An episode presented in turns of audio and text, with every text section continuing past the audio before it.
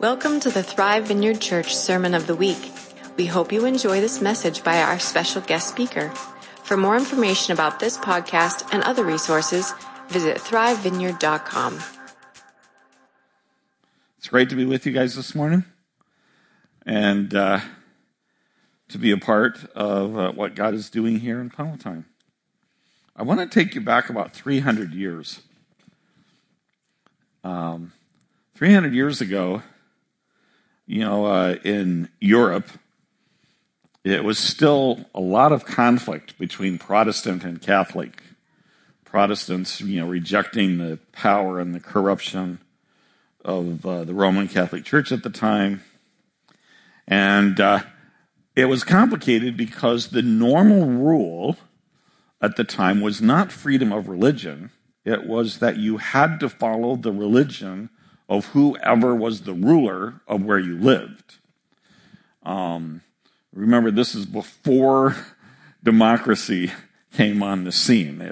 Everybody had some kind of king or prince or some nobleman that was in control, and they had to follow the same religion. And so there were a group of believers in what is now Germany who were Protestants, but they were being persecuted because they weren't following um, the religion of their rulers. And so there was a man named Count Zinzendorf who had a, uh, uh, a section that was his to control called Moravia. And he invited all of these persecuted believers to come to his place and they could live there and they could worship freely as they wished and not be persecuted. And so from all around, people came and they established a community there called Herrnhut. And uh, they all thought, this is going to be great. We're going to live in peace and prosperity together. But you know what happened? It wasn't long till they found out that there were other things about which they disagreed.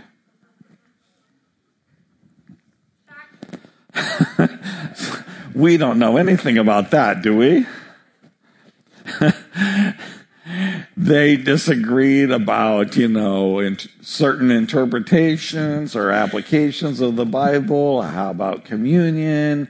And, you know, pretty soon they started polarizing. And in, when you're polarizing, you, what you do is you demonize the people who disagree with you. And that's exactly what they started doing. They started telling each other, you're from the devil because you didn't agree with me on this particular point. And their idyllic community was literally being torn apart by their conflict. And eventually it came to the point where the count heard about it. Now you have to remember the count is more of a politician than anything. That, you know, that's how you get to be a count. and, uh, but he's forced to come and he actually spends some time preaching to them on Sundays and rebuking them for their conflicts, their selfishness, and their pride, which was, of course, what the real issues were. And so some of them, in response to his exhortation, began together late at night to pray, just to pray for God to help them with this situation and to get out of this. And they'd been praying for a little bit, and then, and the date was August 13th, 1727. So, 295 years ago or so.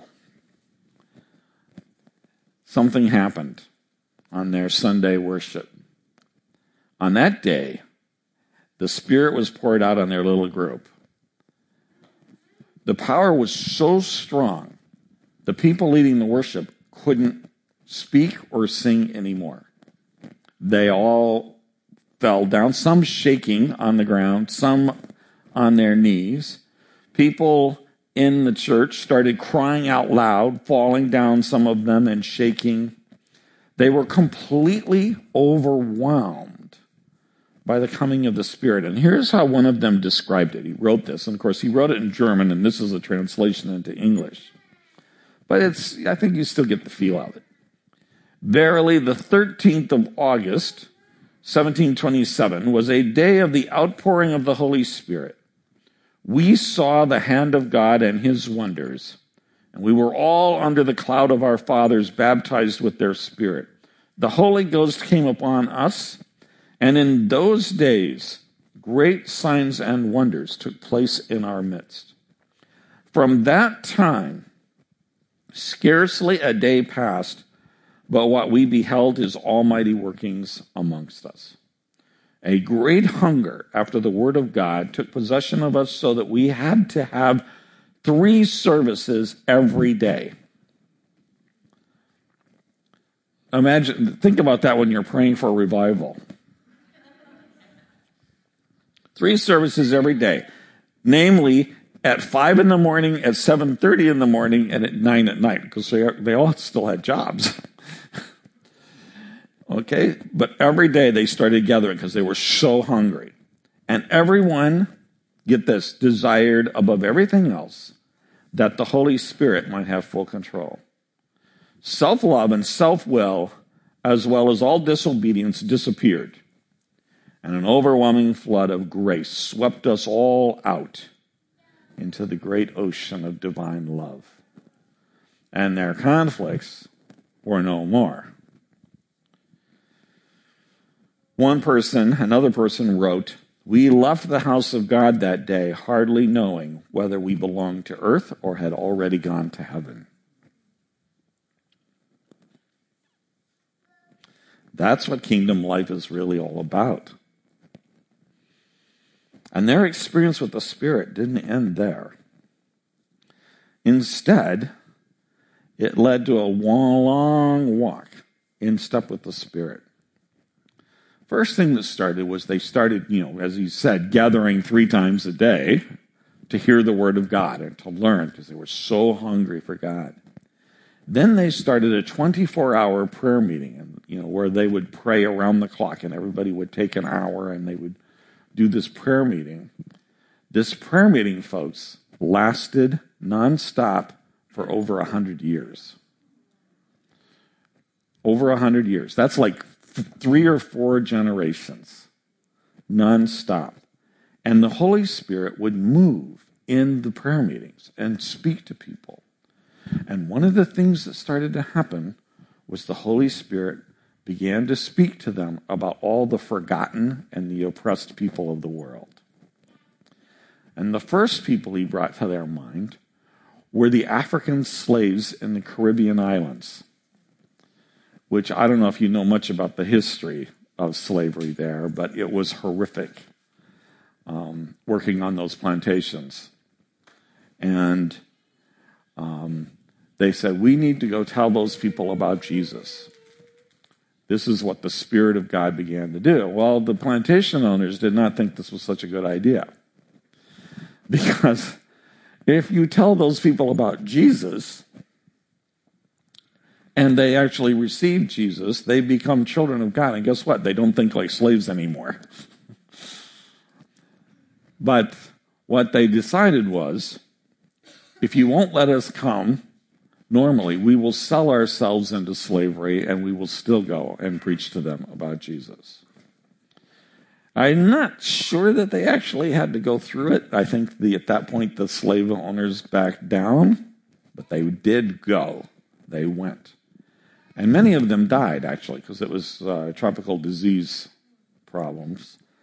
Um, and first two and then more and then more and they kept going and they went to them. And then then the holy spirit began speaking to them about the indigenous peoples of north america.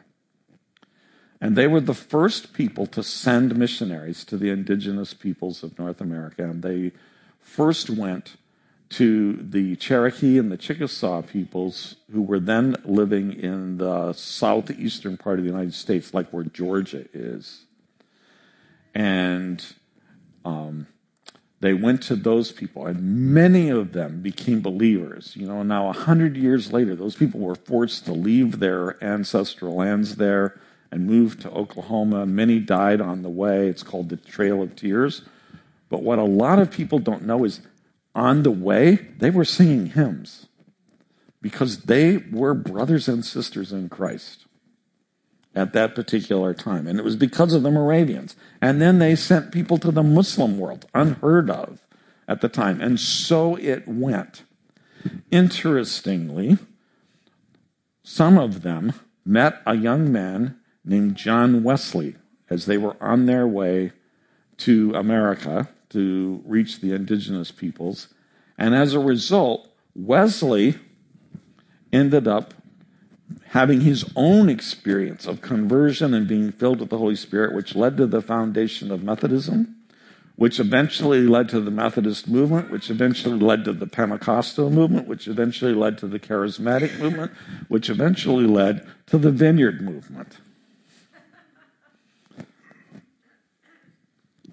And so it went. The problem is, in our time, that many who have experienced the Spirit's power once seem to lose it or lose the awareness of that kingdom way of living over time. It becomes something in their past. They like, you know, build a monument to it. But it's not a current reality for them. And, and the church tends to slide back into a kind of apathy and relying on human effort. And the hunger for God, imagine hunger so intense you had to have church three times a day. And that tenderness towards God and one another gets lost. Why is that? I think the problem is, is that we think that it's all just about experience, but actually we have to continually choose to give the Holy Spirit full control in our lives. Galatians 5:25 says, "Since we live by the Spirit, let us keep in step with the Spirit." In other words, it's not just an experience. It's meant to be a walk. It's meant to be something where we keep walking with Him where we keep following him. It's not enough to have had an experience once in the past. The question is are we following him now? It's not enough to have a legacy of the Spirit. We have to choose to keep in step with him. And that choosing is not something that we do once and done. We have to choose it almost every day. So, how do we do it? How do we make that choice? How do we keep in step with the Spirit? I'd like to give three suggestions. First, it's important to give our life, our ministry, and our church back to God.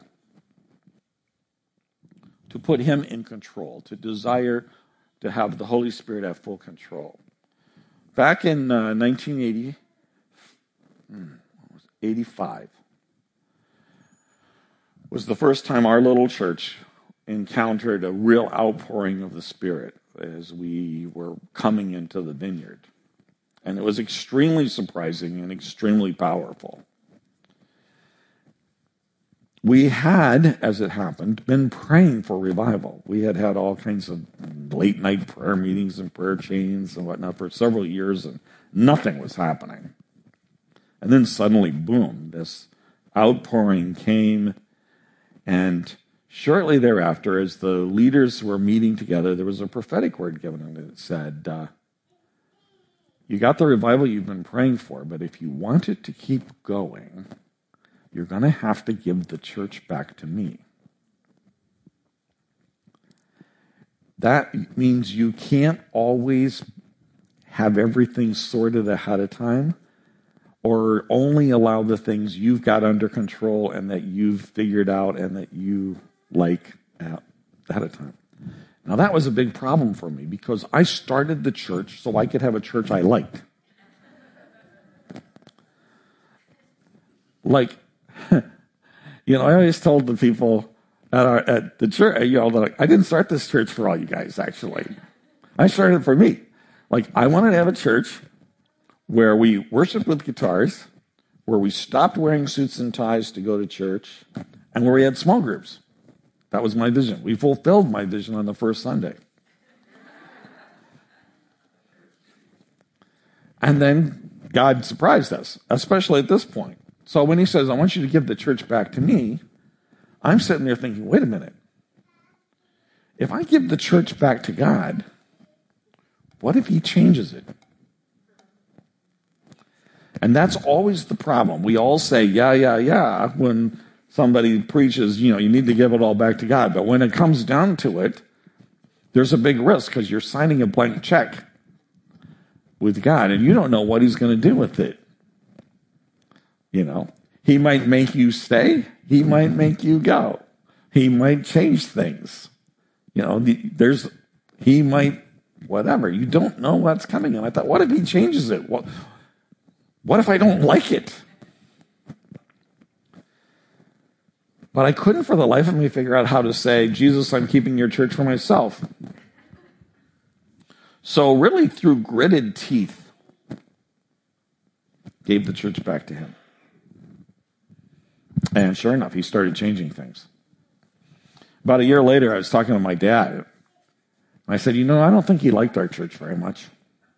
We gave it back to him and he changed almost everything. Like, he changed the leadership structure, he changed the way we did worship, he changed the way we did our small groups, and eventually changed our name. He pretty much changed everything. Fortunately, I liked it a lot better.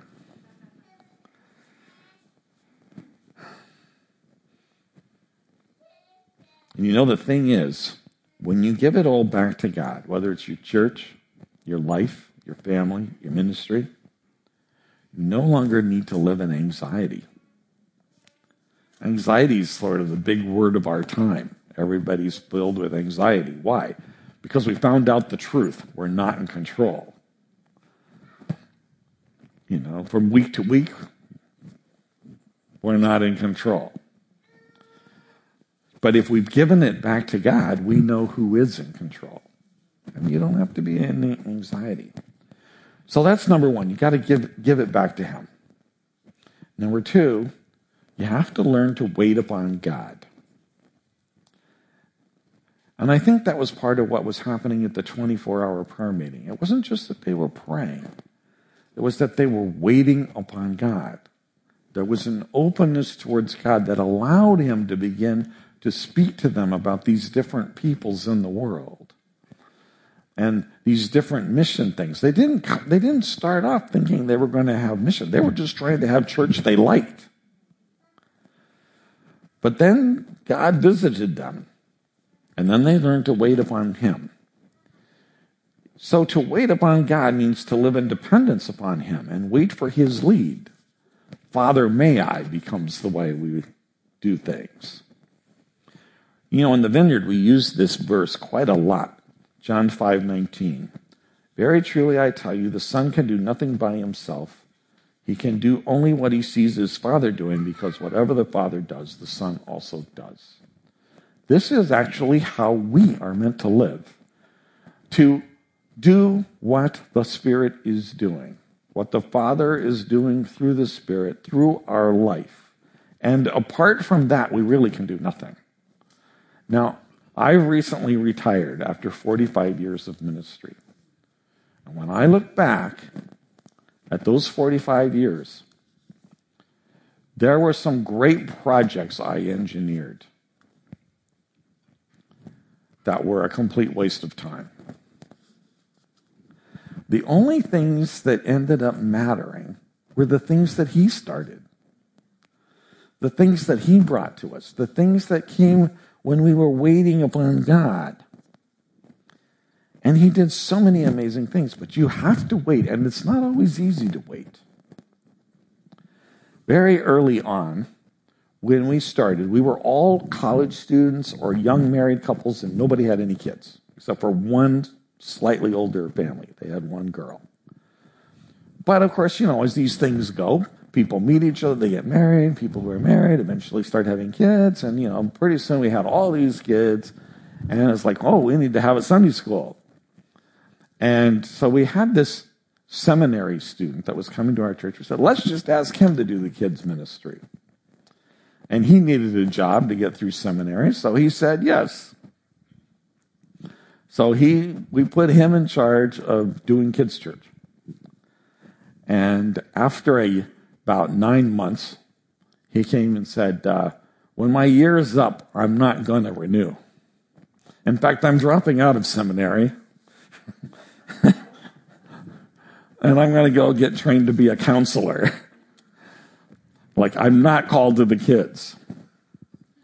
And so I thought, hmm, that's a point. Like, we we need to find somebody who's not just looking for a job.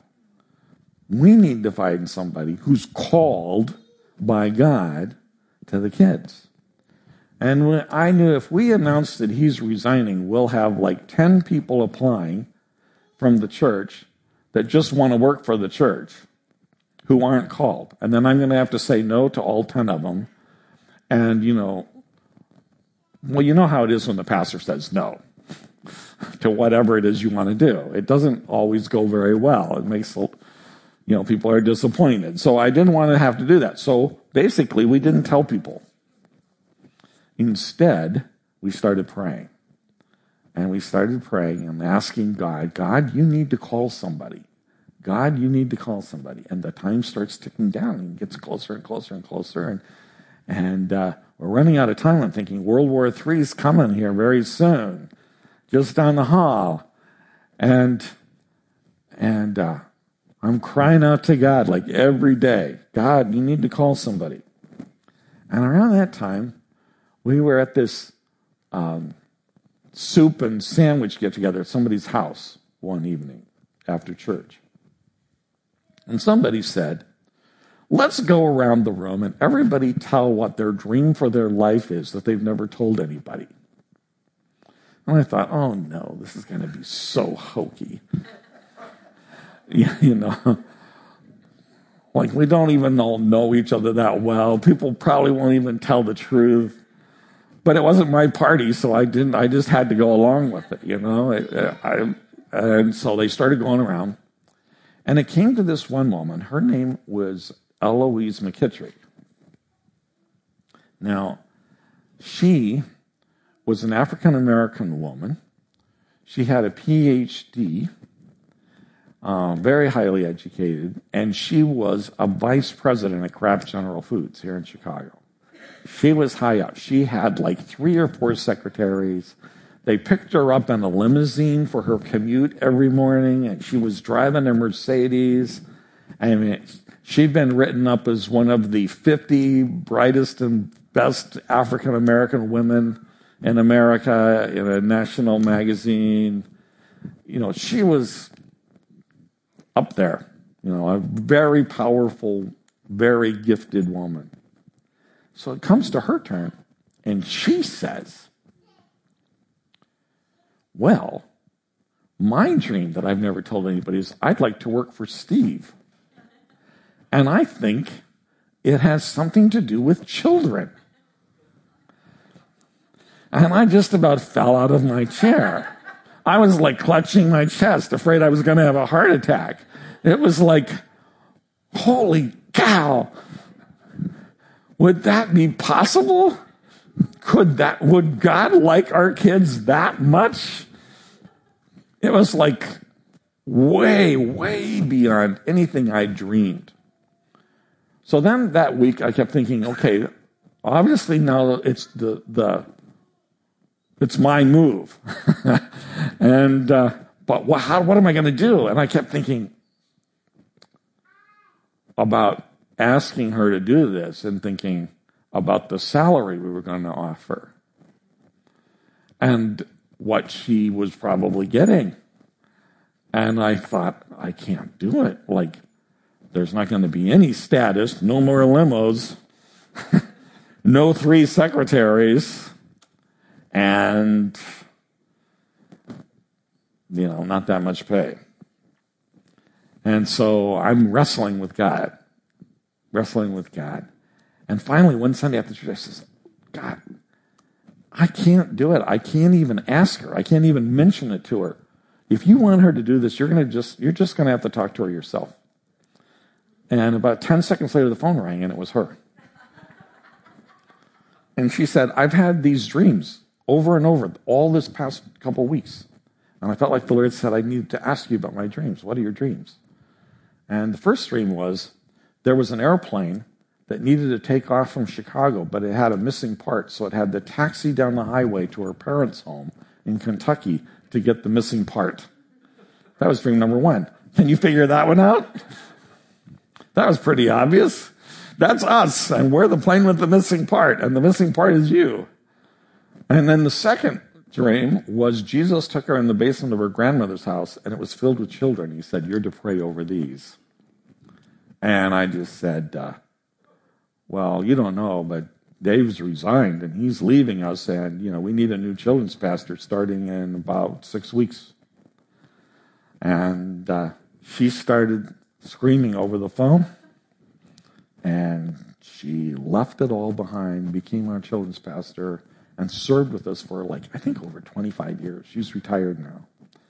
Also, um, but that was that's what I mean about waiting if I had just done something by my smarts,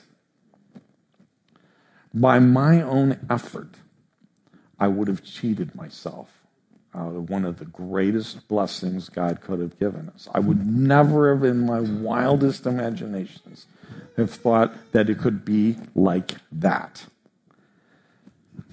Instead of rushing in to do something, wait for God to do something.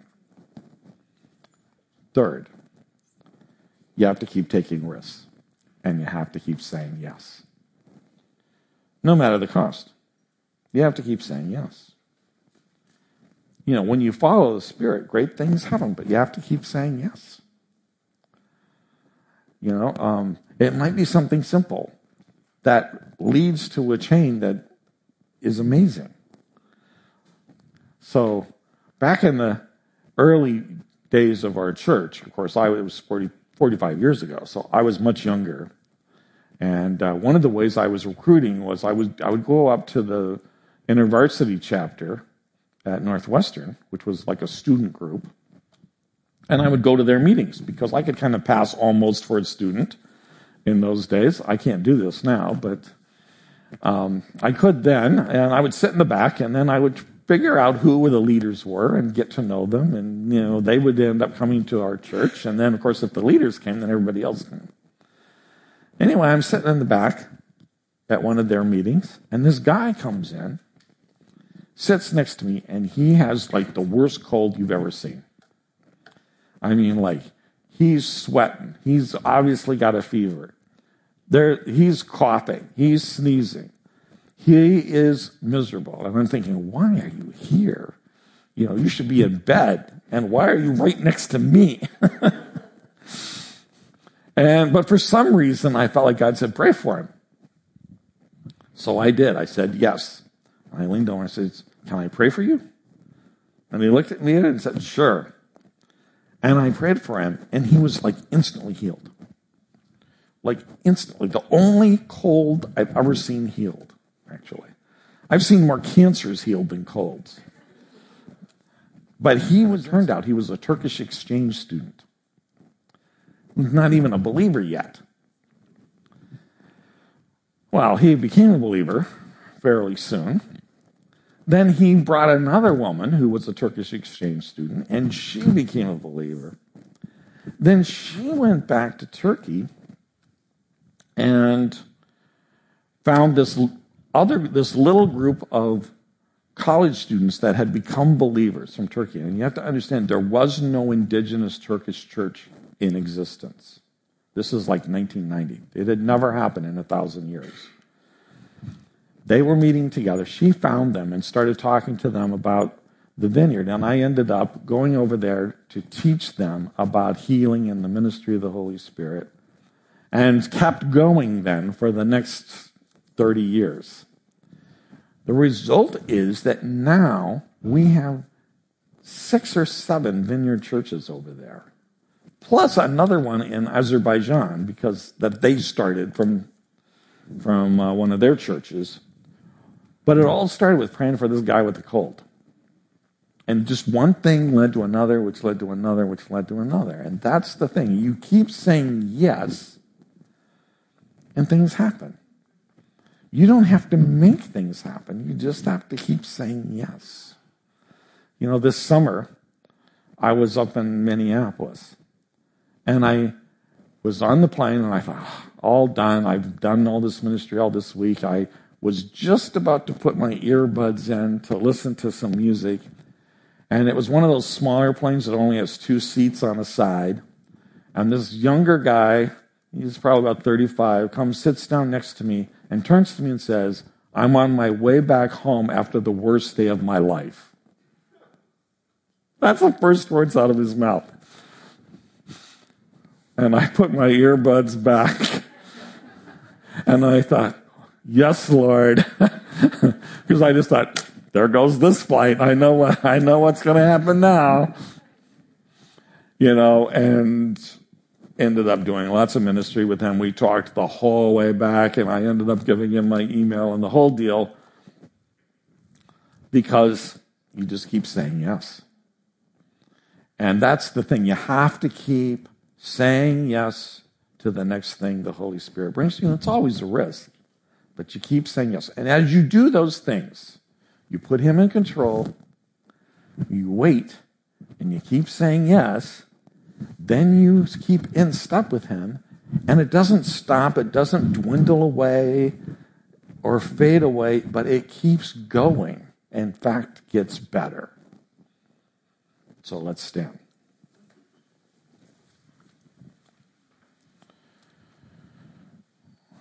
This is a time to maybe give something back to God, your ministry your life, your church, your business, your, your career, or maybe your family. Whatever it is that would stand between you and following Him completely, let's take a minute and give it back to God. And I'd like to ask you just like whisper it as you're standing here. I'm just gonna we're just gonna wait in silence for a minute. Just whisper to God so you're use, actually using your mouth, but nobody else needs to hear. Just whisper and give back to God that thing that He's pointing out to you right now.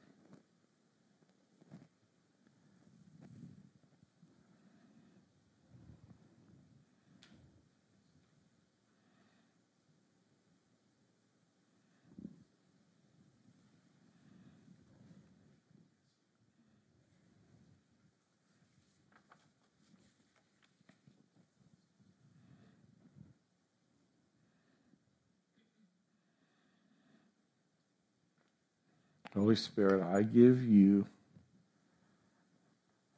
these people to lead and to do your work in and through.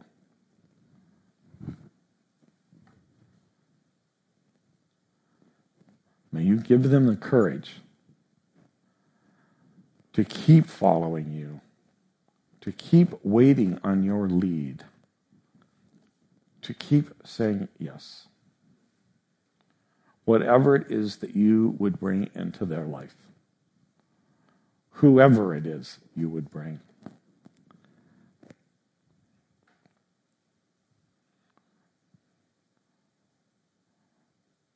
Would you give them that hunger?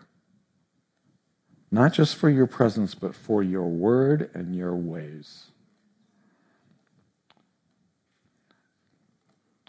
And may they share in that shepherd's heart that goes to find the one that's lost that the Holy Spirit always brings us back to. Would you point out to them the lost ones, the forgotten ones, the overlooked ones, the hopeless ones, the desperate ones, the faraway ones? Let them be a light. Amen.